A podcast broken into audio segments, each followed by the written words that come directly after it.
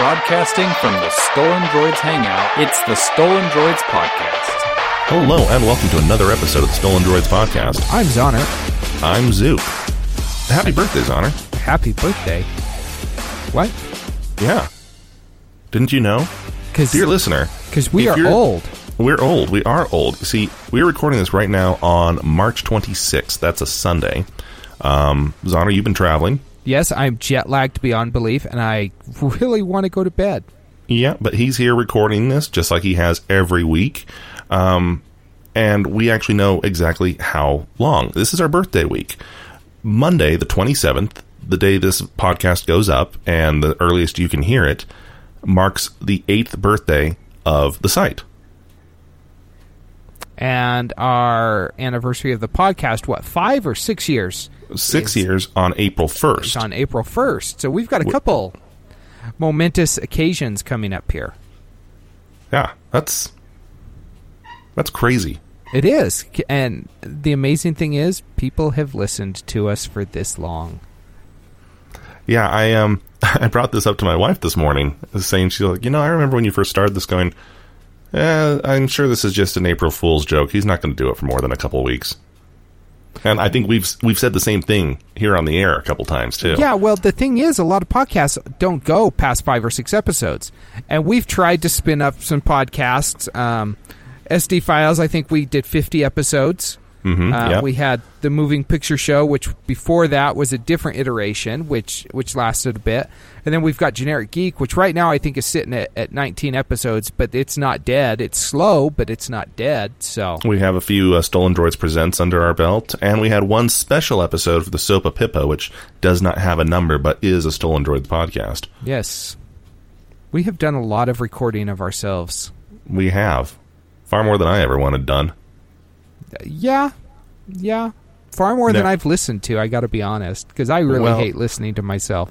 We do have a lot of thanks for our sponsors at trekradio.net, KryptonRadio.com, Geek Factor Radio, Radio KSCR, and Stitcher.com, who have stuck with us and have helped broadcast our admittedly lacking voices for many years. Our misadventures. Yes, that'll do that. Speaking of voices, you may notice mine sounds a little bit better, I hope. My mic has been sent in for repair, and I have a new mic in its place. Zana, you're still rocking our old school, the Yeti. Yeah, I'm rocking the Blue Yeti, which, it's a good mic. In fact, it's kind of funny because I was at a conference for my work this week, and they recorded a presentation that I gave. And they brought in a Yeti microphone. And I'm like, I'm familiar with how this works. Thank you very much. It's a great mic. And I go to different city governments and whatnot, and they talk about recording their council meetings and other meetings, and they all use the Blue Yeti. It's a very versatile, very popular mic that works nicely. I got to say, I like it. Yeah, if you need one mic that can do nearly everything, that one's it. And this is not a paid endorsement, but however, if Blue Microphones would like to pay us for endorsing the Yeti, or really any other microphone, they can definitely hit us up. And I don't think they're hurting for sponsorship opportunities. I reached out to them many times. I've spoken with them in person, and they're like, "Oh, that's nice. Thanks. We're glad you're a fan." Whereas Audio-Technica, on the other hand, who I use, I use their headphones. I'm using their headphones right now. I've used their buds. I use their mics. They're like, oh, yeah, here, let us send you out some stuff. Thank you so much. Maybe I should do that because, I need to fix my ATR 2100 because it's got a short in it. One of these days, we need to actually do an episode or a video or something on how we do this. So if anyone wants to do their own podcast, I mean, we've been doing this 6 years now, episode 311. All told, if you add everything up, we're probably around 450 episodes, would you say? Something like that. Yeah, the things we've learned and whatnot. Well, I think it's funny, too, because there's still questions that people will ask us. They're like, okay, so how do I make money being a podcaster? And are you guys listed on iTunes yet? Oh, my gosh. Oh, my gosh. Yeah, that one still comes. You saw that post I did then, huh? I did. Okay, so number one, obviously no one listening to this show right now needs to know how to find us. You found us. Congratulations. But when we introduce ourselves to people, we still get to this day, oh, you're a podcast. How long have you been doing this? Oh, about 6 years. Oh, so have you made it onto iTunes yet? Yeah, we're that's like step number 2, right behind finding a name. Yeah, we've been on iTunes for about 6 years. Yeah, longer than we've actually been recording. Yeah, that's kind of funny. Yeah. Okay. We don't have any feedback. I mean, I don't have any feedback. You've been on the road this entire time. Yeah, I'm lucky to be awake at the moment. Yeah, and I feel bad about that because we knew you were going traveling again. You said it in the last week's episode. And then Monday morning comes, and I'm sending you all these hilarious links or funny stories I thought you'd be interested in, just pinging you constantly, and you're not writing back. I'm like, man, what is up with him? And it wasn't until like Wednesday morning that I remembered, oh, yeah, he's traveling. He's by air. He's by car. He's on site. He's with other businesses. He probably doesn't want me to keep pinging his phone like this. Well, and the interesting thing is I kind of had to just shut everything off because I was in classes and then I actually went to a customer and did some training there for them. I wasn't the one being trained there. And then I had to give a presentation. And you weren't the only one that was doing that. On Friday, as I was giving a presentation to a group of people there at our corporate office, my phone was blowing up. It was my wife just talking, just wanting to chat. She hadn't chatted with me for a couple days, and she wanted to see what was going on, but she forgot that 7:30 here is 9:30 in Cleveland, and my presentation started at 9 o'clock. Just another reason to hate Cleveland. You know, I actually like Cleveland. Do you feel Cleveland rocks? Sure. If Drew Carey says so, I'm going to take his word for it. I think it's actually President of the United States of America. Oh, okay. Well, it was the theme song for the Drew Carey show. So indeed. So first headline. But I am going on the road again this week. I will be at Disneyland this week. So you know how we have the hashtag #HacksHonor? What we should have is the hashtag #FindZonor. Like if you can find Zonor in his travels, you know, let's do that. Yeah, I will be in Southern California this week. I will be attending a production of Finding Neverland one night, and I will be at Disneyland on Friday and Saturday. So if you in the Anaheim area of SoCal, and we have quite a few friends out there, happen to see Zonor, snap a picture with him. You have to have a selfie with him. Post it on Twitter or on our Facebook, hashtag Finding Zonor. We'll send you a gift card or something. We'll work it out. Yeah, I like this idea. We'll figure something out. I like this. Now, it has to be verified, and obviously, if you're snapping a selfie with him, he's going to know. So he'll be able to verify, too. Probably. Well, let's hope, because, you know, I am going to still be I'm going to be messed up by next week with my, like, whole mental capacity due to lack of sleep. It's going to be such awful. A change from normal. It's going to be bad. It's going to be bad, because I'm coming from East Coast last week, and I'm going to West Coast next week. That's a 3-hour time difference. I'm going to be burnt, dude. That sucks. Yeah.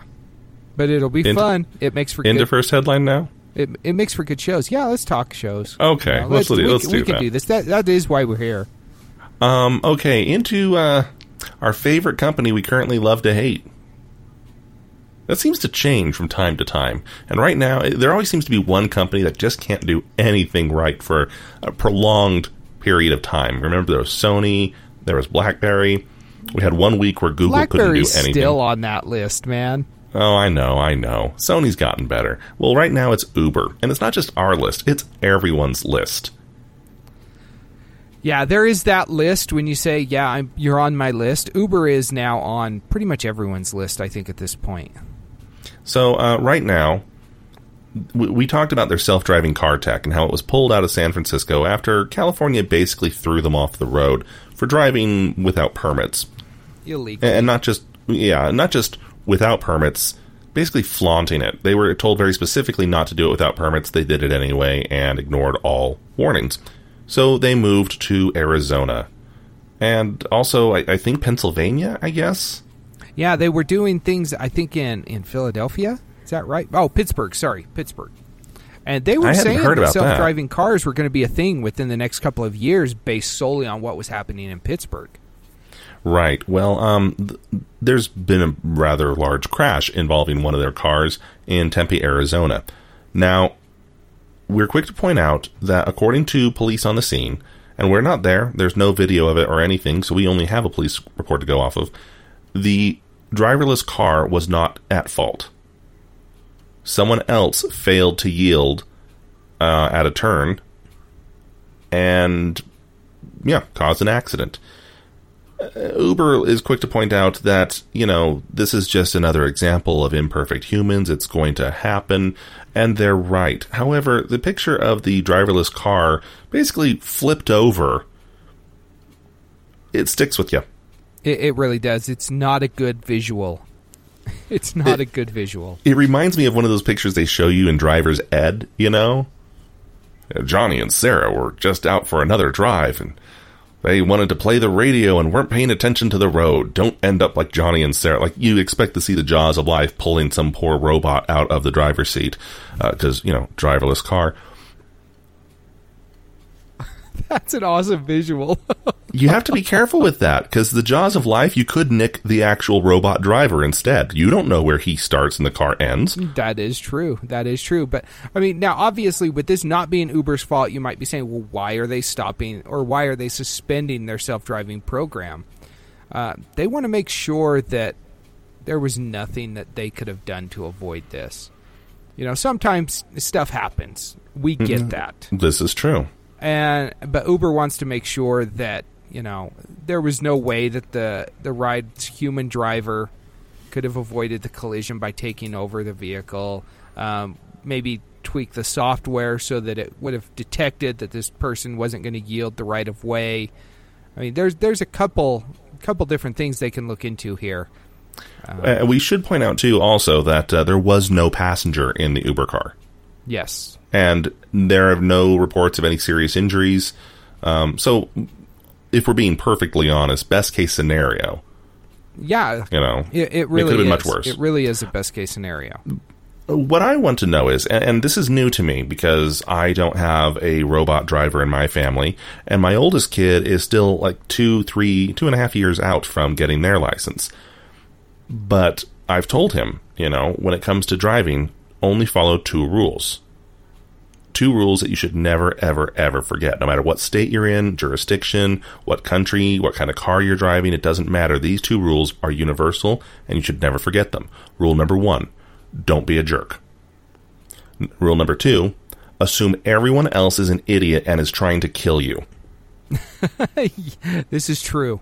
If you go into any roadway, you could take me and tomorrow drop me on the Autobahn. I would be able to get by just fine just with those two rules. I may not be able to read speed limits or anything else, but it's that inherent defensive driving that we try and teach our teenagers, and, you know, they usually don't listen, but that humans have built in because, you know, we have self-preservation instincts. Can you teach an AI that? Can you teach a driverless car to drive defensively? Is that an objective program that you can apply, or is that something that only comes from emotion, from fear, from experience, from, I don't know, sense of mortality? I don't know. That's a really good question. I think eventually it's going to get to that point. Right now, I don't think it's there.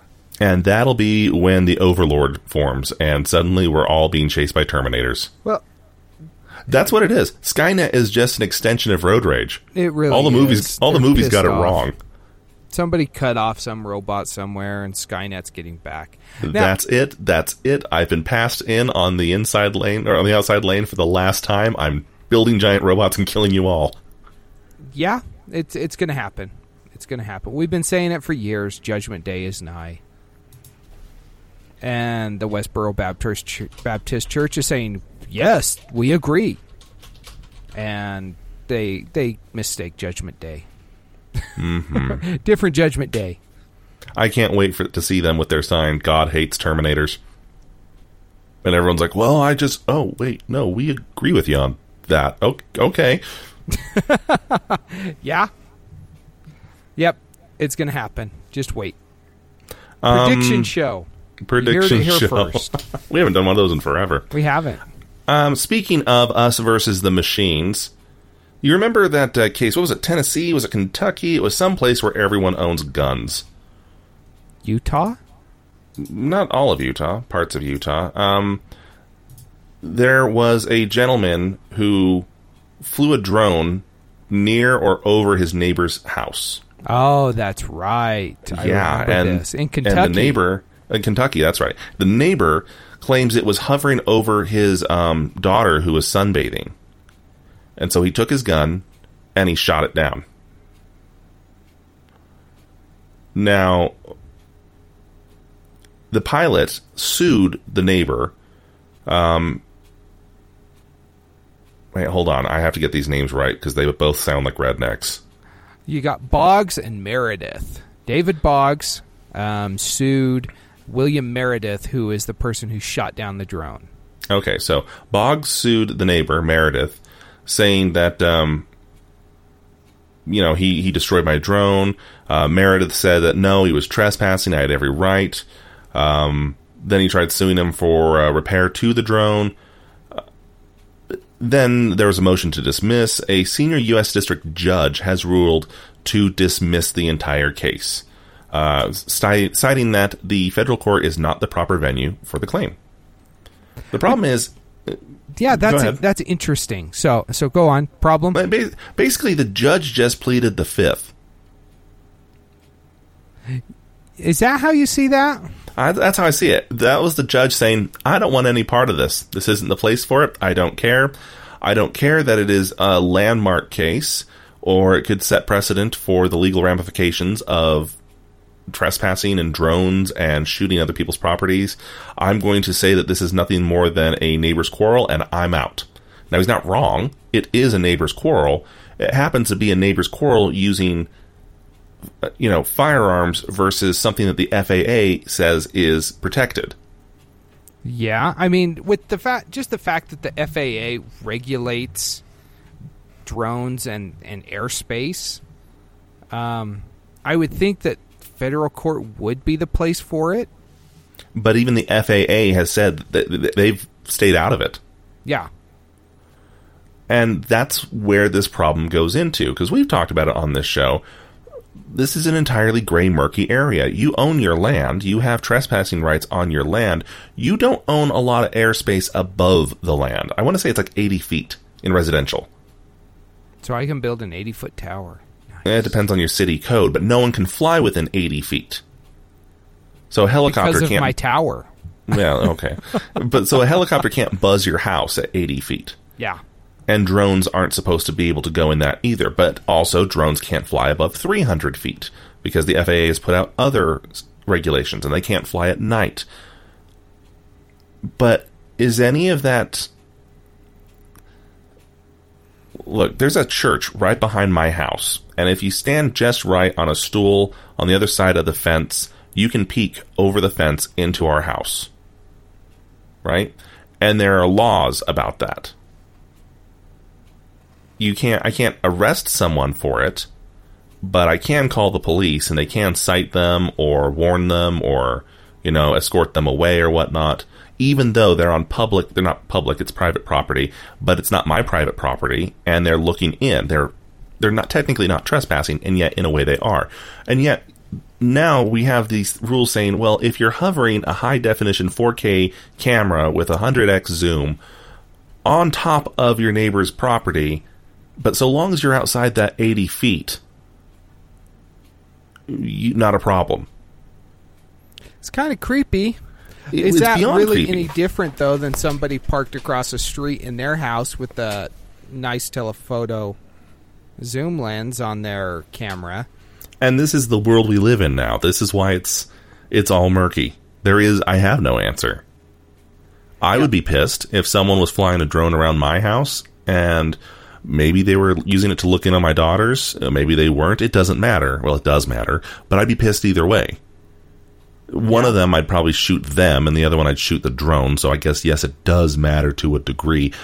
But I don't know. That's... That's weird. I don't like it. To make this a TLDR version, drone hunting is now legal.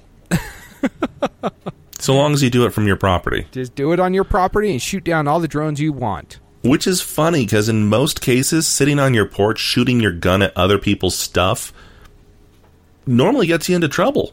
I would think there's got to be some sort of ordinance for discharging a firearm within city limits. It's Kentucky. I don't know, man. I got in trouble as a kid for discharging a firearm within city limits. I was shooting. It's Kentucky. This is how the blind people navigate streets. In my backyard, dude. They don't use seeing eye dogs or canes. They just shoot randomly down the street and people get out of their way. Cars too. Wow, how many Kentuckians can we offend? Kentuckians don't even know what a podcast is. Ooh, snap! It's true. Okay, let's go back to Amazon. We actually made this prediction a while ago, but I think you did do it, but so long ago I don't think we can claim credit for it anymore. Amazon has announced they will start to collect sales tax in most states starting April 1st. This is not an April Fool's joke. Unfortunately. And there's a good reason why. I should say that they are still not going to charge sales tax in Alaska, Delaware, Oregon, Montana, or New Hampshire, because they don't have sales tax in those states. Yeah. Now, the big reason as to why this is mainly because in most cases, Amazon has launched warehouses or distribution centers in all other states. It's why you can get a lot of things faster. Yeah, so quick. I mean, same day delivery in some places. So they are kind of being forced to charge sales tax, and for a long time they were just eating it. They were still paying it, but they weren't passing that on to users. Now, here's a cat's buttholes on her. Yeah, I'm looking right at it. Oh, jeez. Your cat needs to be decent. Put a diaper on that thing. I don't want to see that nice little... Oh, what? Okay, never mind. I'm not going to talk about your cat's butthole. He just shoved it right in the mic. He did. Wow, he is like running laps around your head. That's kind of entertaining. This is how I die, by the way, choking on my own headphone cable from the cat. Yeah, probably. I can see it happening. We'll make sure to put it on your headstone. Died while podcasting, asphyxiated by cat. Just how he wanted to go out. Clamoring for views. You know, though, in Utah, there's a lot of controversy with the Amazon sales tax, because it's reported, and I think that people have started backing off from this, but the government approached Amazon and said, look, collect sales tax. We'll let you keep like 85% of it, and you give us the rest, and it's a good day. We'll call it good. And yeah, because the government is still making more off of this than they were before. But that seems really shady to me. Oh, it's unbelievably shady. But when have we ever assumed that Amazon was on the up and up when it came to money? I don't know that we ever have. We've never had reason to not assume. It's the place where you can buy baby toys and sex toys from the same site. There's nothing good about that. Nothing good will ever come from that. Are you sure? Yeah, I'm sure you can buy both those things. Because don't one lead to the other? Yeah, but not like with next day shipping. Oh, okay. So, yeah, I mean, it makes me wonder how many deals like this Amazon cut with state governments. And I can't blame them, but if they're going to be collecting sales tax because the government is allegedly losing billions of dollars in sales tax revenue, why would they then turn around and give it back to Amazon for only a fraction of that? I mean, they're complaining how bad this is. It doesn't make sense to me. I mean, it seems just really, really shady. It seems also like a really poor position to negotiate from. Hey, thanks for doing that thing that you should be doing by law. Hey, we're going to give 85% of it back to you. Yeah. Well, gee, I pay taxes. Because I'm forced to by law, can I get 85% of them back? I would love that. I would love that. But of course, we're just simple people. We don't understand how the wheels of government actually work. Simple computer folk. Yes. Like our forefathers before us. We are back plebeians. In the day when my great-great-grandfather first came and claimed this email address. We've been working this URL, and our children will work at this URL after us. That got really deep. It's not funny anymore. I'm sorry. Let's talk about Google. Google is making some changes. Some changes I don't think people are going to like. They are retiring Google Talk. That's okay. You know, we knew that we knew they were going to be doing that. But they've also announced that they're not just doing that. They're simultaneously going to possibly take SMS out of Google Hangouts. Why does that matter? Well, if you have if you use Google Hangouts as your SMS carrier. That's very handy on Android because Hangouts is a very nice chat program, but also it means that you can then get your SMS in Google Hangouts on your computer. You can respond to people, you can get them on there. It's very, very, very handy.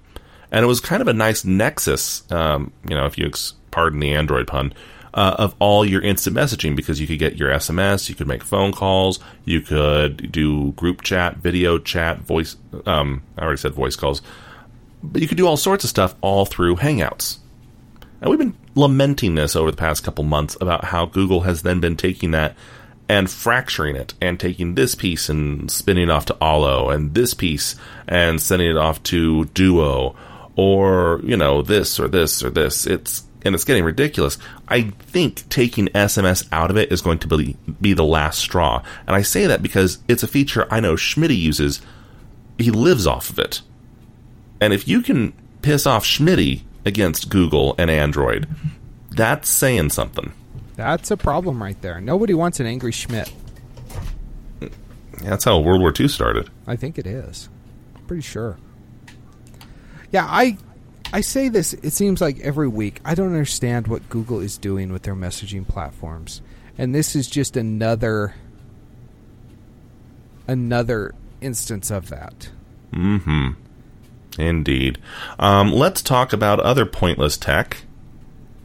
I don't know how that segues. Sausage, you know. Break out the sausage. Sausage party. Oh, ew. Facebook is introducing a wacky and wild new technology you've never seen before called GIFs. See, GIFs are these animated images that really say that you belong back on MySpace. Facebook is experimenting with a GIF button for comments. So you can now respond to comments or posts or responses with a GIF. You know, they've got this in their Messenger. I don't know that I mean, I'll occasionally respond with an animated GIF or something that's just totally awesome and I'll light the comment sections on fire with them on occasion, but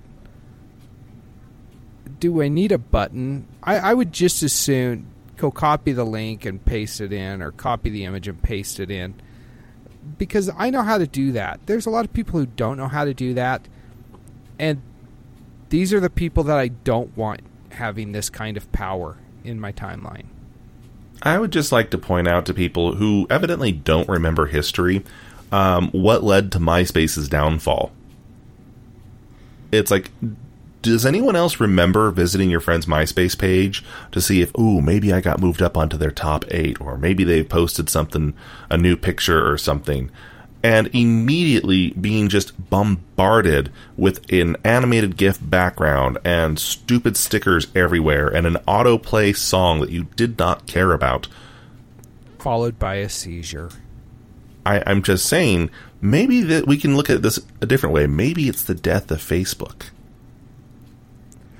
At this point, do you think that that Facebook will die, or have they just become so big that they're like the car companies or the banks? They're too big to fail. I don't know. The idea of a government-subsidized Facebook momentarily just terrified me. Oh, that's straight up terrifying. But, you know, you stop and think about it. Facebook is baked into everything. I mean, I hate it. I I wanted to check out an app, and it was just an image app, had different pictures, and unfortunately you couldn't even download them for your background on your phone, which kind of pissed me off. But I was looking at it, and before I could even do it, I needed to log in with Facebook, which it wasn't a Facebook company, it wasn't a Facebook app, but they insisted that I log in with Facebook so that they could have that data. And I it was because then they get credited with the views. Yes, I really did not like that, so I immediately uninstalled it. But yeah, it's just I don't understand how Facebook can even go away at this point. Mm-hmm. Well, let's go into good tech news. And it directly relates to you and I. Oh, sweet. We need some good news. Yes. Well, we love T-Mobile. They're wacky. They're kind of your inappropriate drunk uncle. And I don't mean like in a handsy, rapey kind of way. I mean more in a bucks the system, gets away with it, does it with a wink in his eye, and, you know, signs you out of school early. This T-Mobile is the uncle that talks crap on your grandma at Thanksgiving dinner. This is Uncle Buck, if you're old enough to remember that movie. Ooh, I love John Candy. So T-Mobile is introducing a new feature that'll flag known scam calls for wireless users.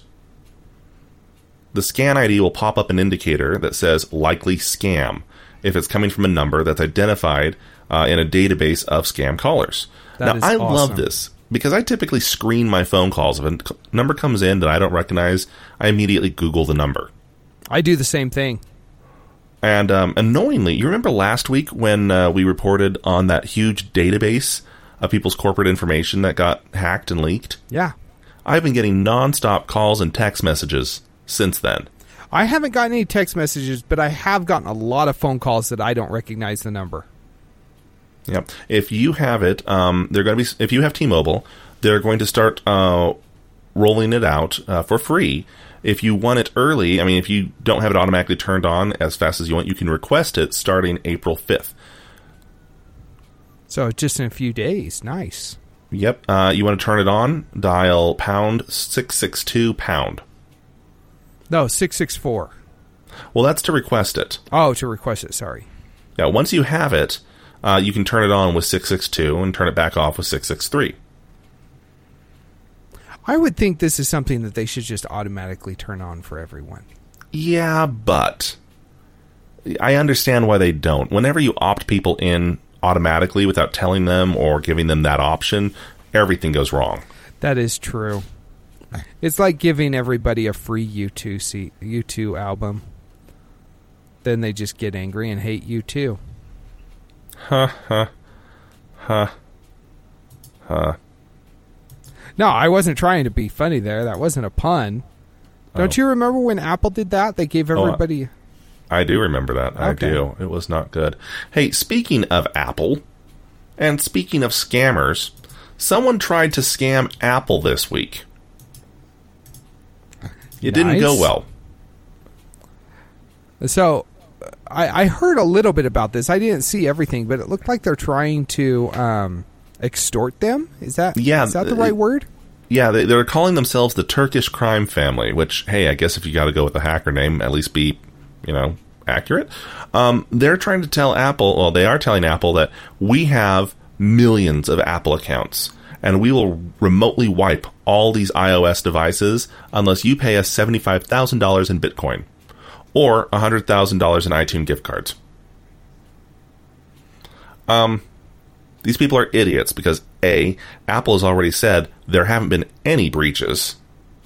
The list appears that it has been found through other sources, so other hacks have given them this information.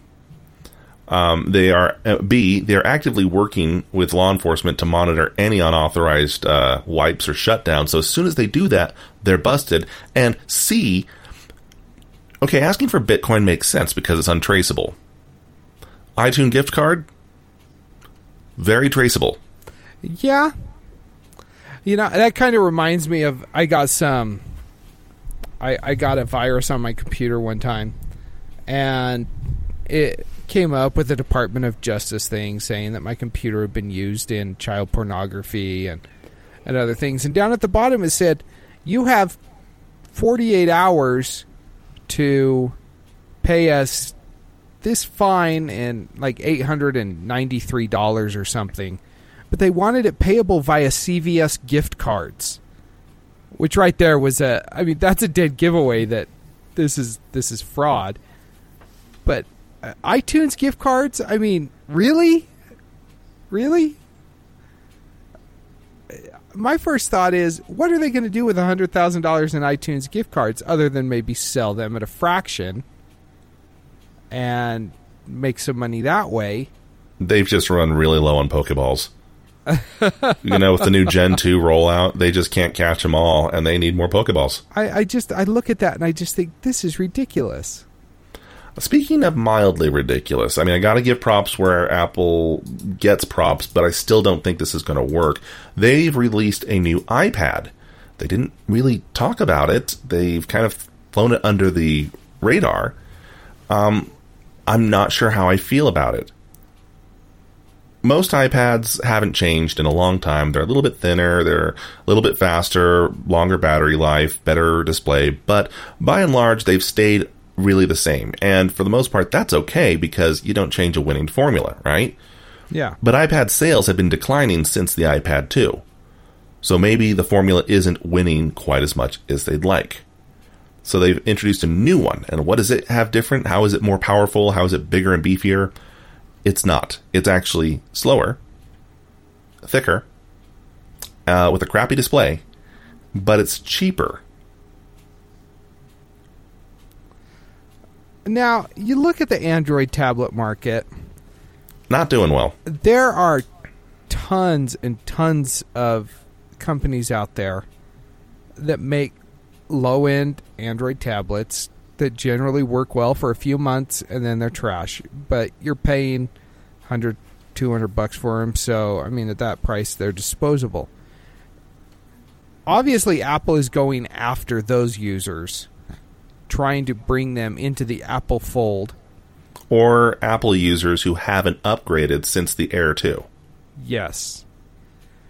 Are these going to start to be seen as a disposable Apple product?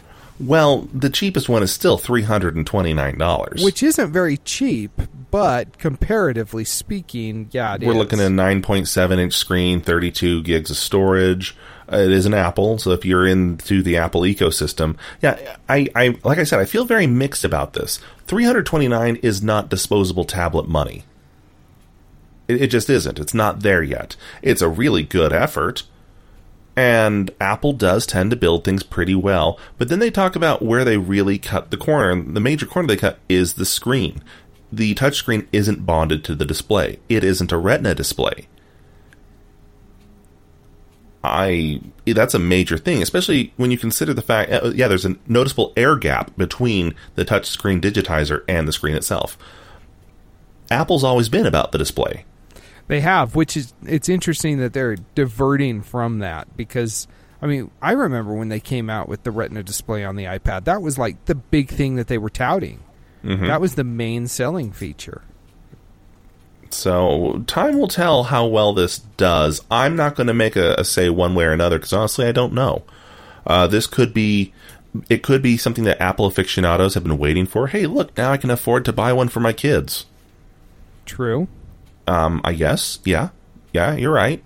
If you are an Apple-only household, then yes, this is about as disposable a tablet as you will ever have. Yeah.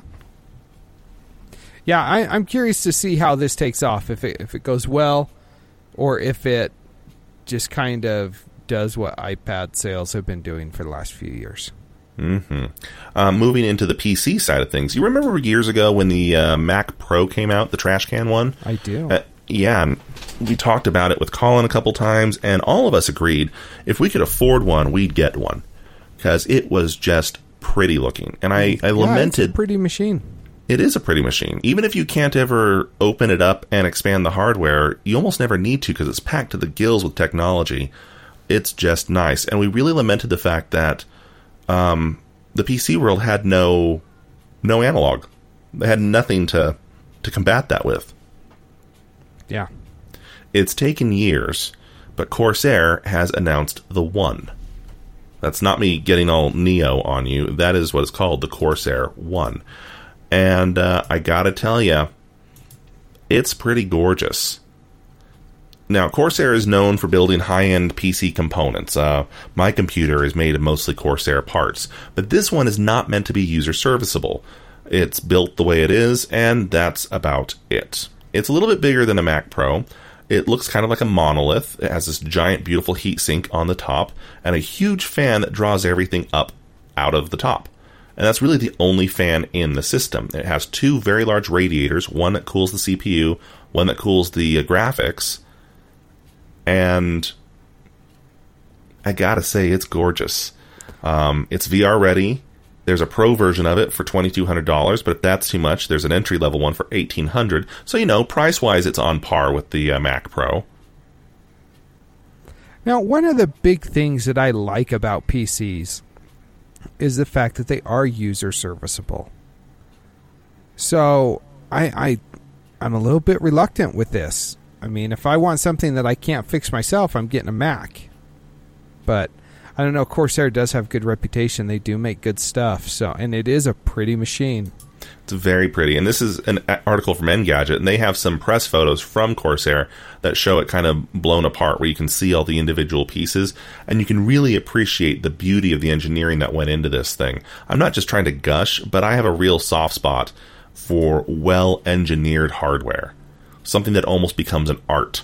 It's because you're Japanese. It probably is. And, you know, the Mac Pro, the trash can, is that. Yes. It took some really, really inspired engineering to get it to do what it does in the space it does it for as little noise. And if this thing can match that, hey, you know what? I'm all for it. Yeah, it definitely looks good. Part of me really hopes it takes off. Part of me hopes it doesn't, just because of the whole user serviceable thing. Right. Well, there's always a market for it. Yes, there is. But but it is a nice piece of hardware, so.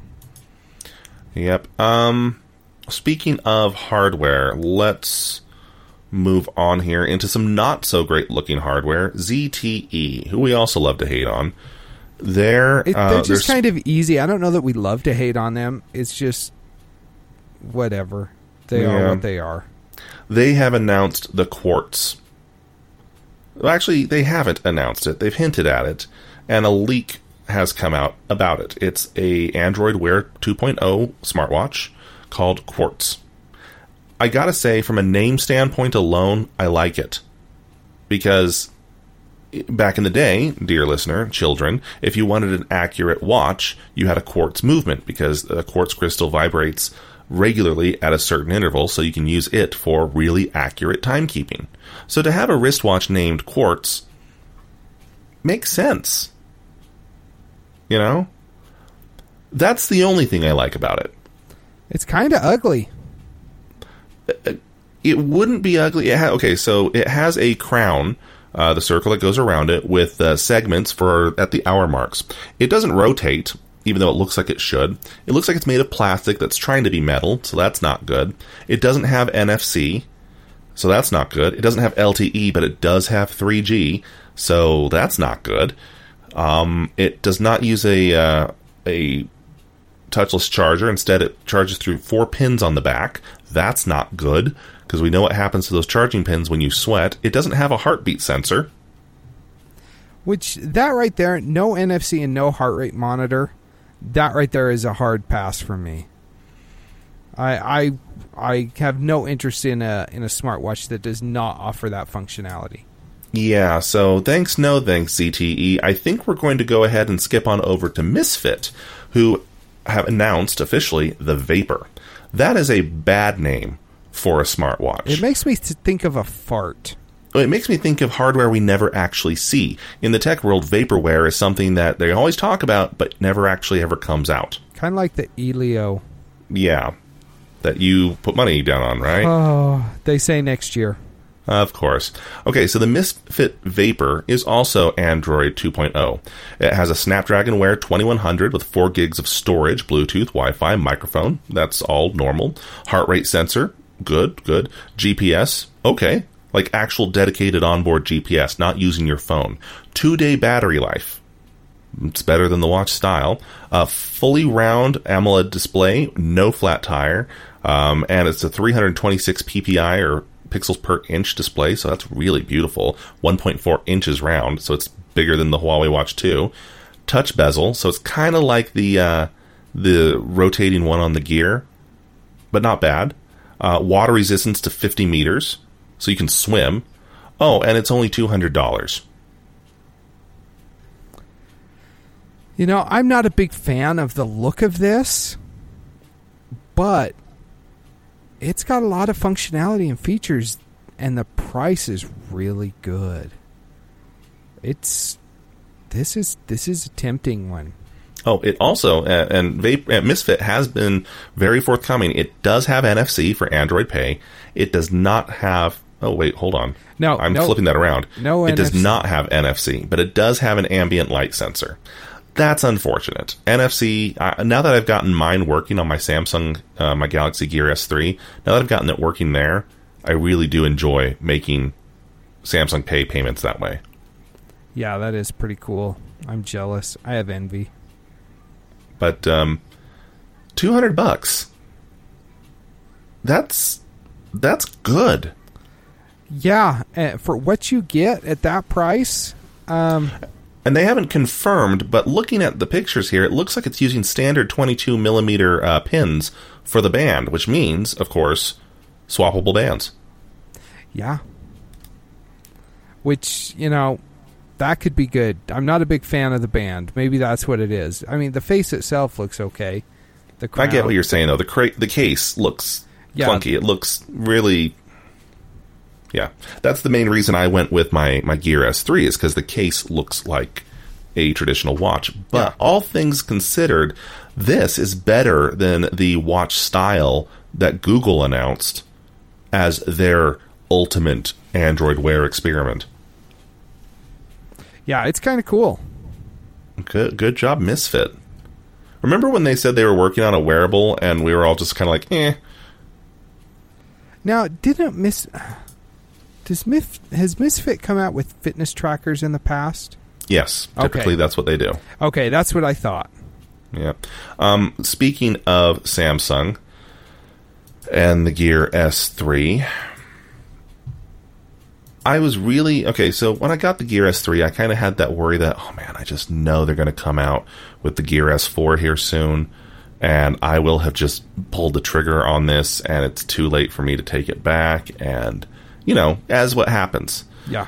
And sure enough, at the latest watch conference, Samsung showed off some new watches, and I'm just sitting there going, oh, jeez. Wait a minute. Wait, what? So, the first two... are watches. Like with Swiss mechanical movements. Yeah. There's gears. It's not a smartwatch at all. They took the casing for the Gear S3 and they took out all the smart internals and then put in an actual watch. And they look pretty cool. Well, they look a lot like my Gear S3. But no, like with the actual scene of the gears and whatnot. Very cool. I like. Yeah. Then they have the new premium versions of the Gear S3.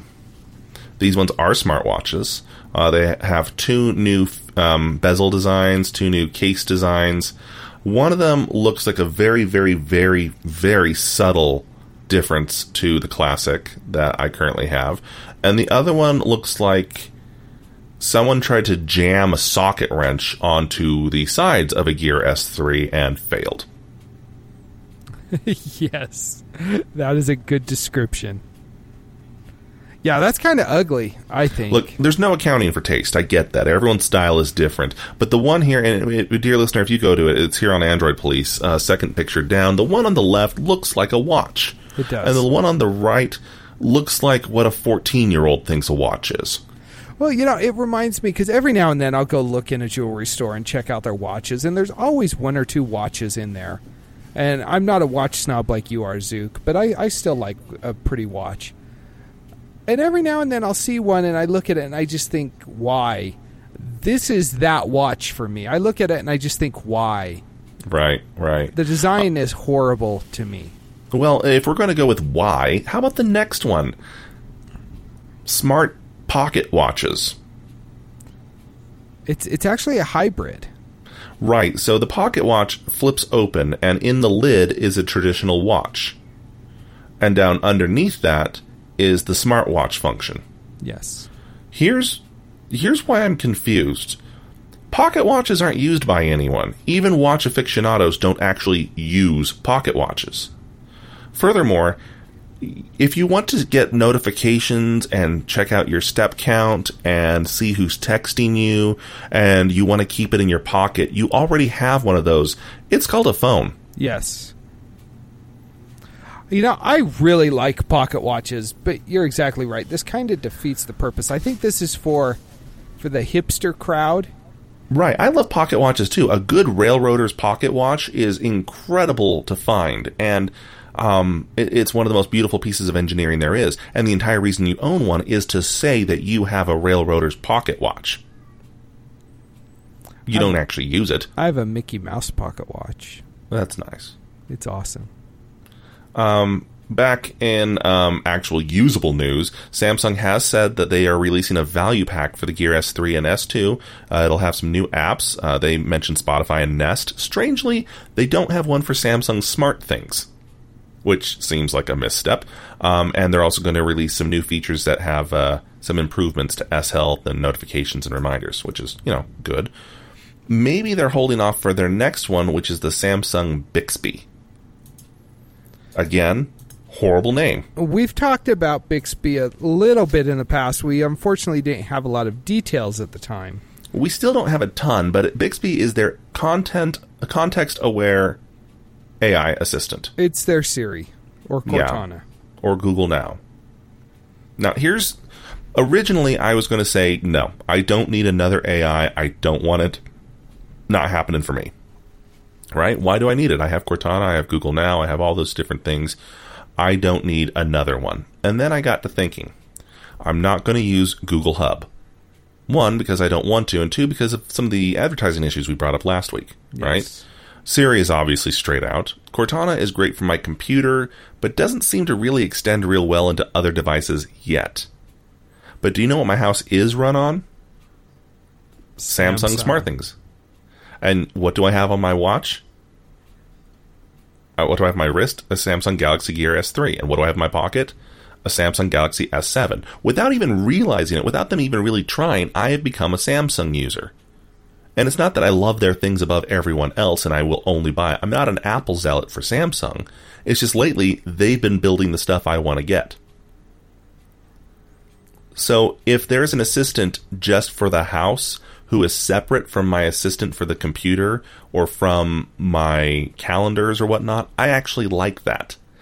I've lamented in the past about how a lot of these home assistants seem to have problems remembering that I'm not the only one who lives in this house. Having a totally separate system like Bixby could be it. Yeah. One that isn't integrated with my Google Calendar or isn't dependent upon my Cortana, so that when I'm trying to actually turn up the thermostat, my laptop and my tablet and my desktop aren't all trying to answer me. Yeah. I think it's a... It's a possibility anyway. Yeah. I mean, especially in a situation like yours where you... are a Samsung home. I mean, I've got my Samsung phone. That's what I got. I'm kind of all over the place, though, when it comes to my tech. So, right. Well, it'll remain to see how this works. Our final headline of the night, unfortunately, delves a bit into politics. I really didn't want to, but Treasury Secretary Steve Mnuchin? Munchkin? Every time I see that, that's what I hear in my head. Yeah, same. So in an interview, he said he's not really worried about AI impacting jobs. He doesn't think that's going to be less than 50 to 100 years away, and we really don't have anything to worry about. Perhaps he hasn't, been out to a McDonald's that now takes your order through an app and makes it on its own to sell to you, or gotten a rideshare from a self-driving car, or realized that many help desks are actually run by bots. If you use the chat function to get customer service, oftentimes you're chatting to a bot. Yeah, I've gotten to the point now where I just assume I'm speaking with a bot. Mm-hmm. A lot of tech communities and industrialists are really, really fast to just lambast them. Some are dumbfounded. One of the former U.S. chief data scientists pointed to a report that had already been prepared by the Obama administration saying we need to get ready right now. Just the fact that he just completely dismissed it out of hand is a little bit alarming.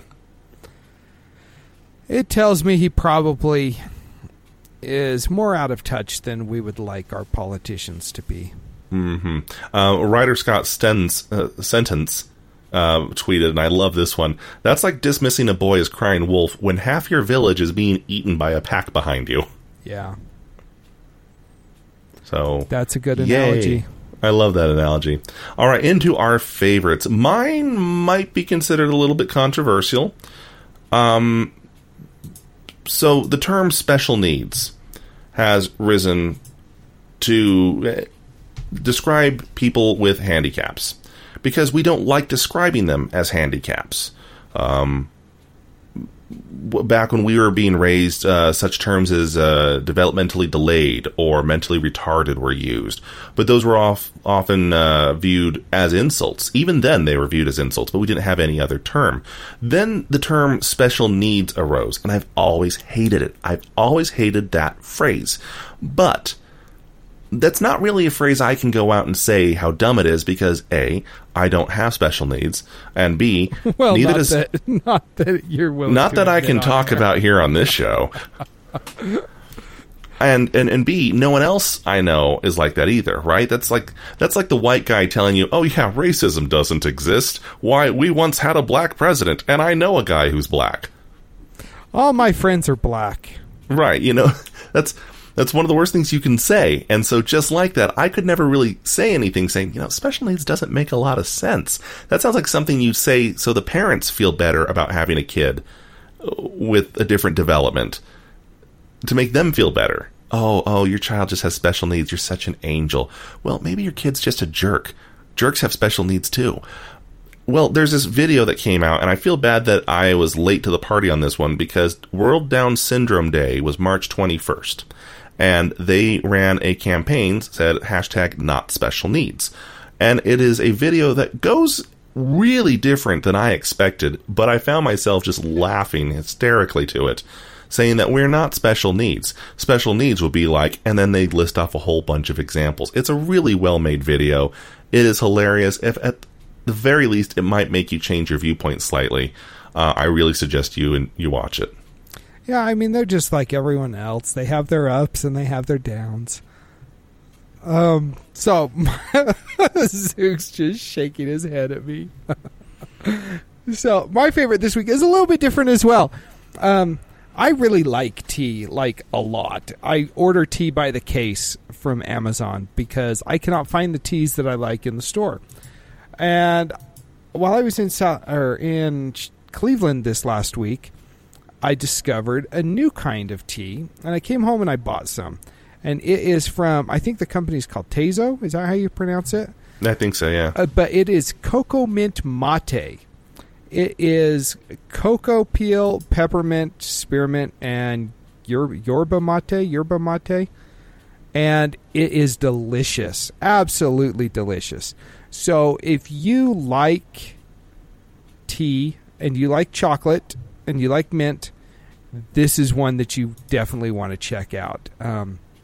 It is absolutely delicious. I've had 2 cups of it today alone. I think I'm going to go through this stuff faster than I go through the usual stuff that I drink. So, yeah, check it out. If you like tea, this one may be for you. Oh, geez. Now I have something to try. All right. Well, that is our show this week. And you know what? Don't forget, Zoner is on the move. You want to track him down and post for some swag. Let us know what you're thinking. Send us a happy birthday. We like that, too. Grandma doesn't send us $10 anymore. Maybe you can. Because Grandma's dead. well, or senile in my case. Feedback at stolendroids.com. Give us a call, 801-917-GEEK. Twitter, Facebook, you know, the rest. And until next time, cheers. Good day. This has been a Stolen Droids Media production.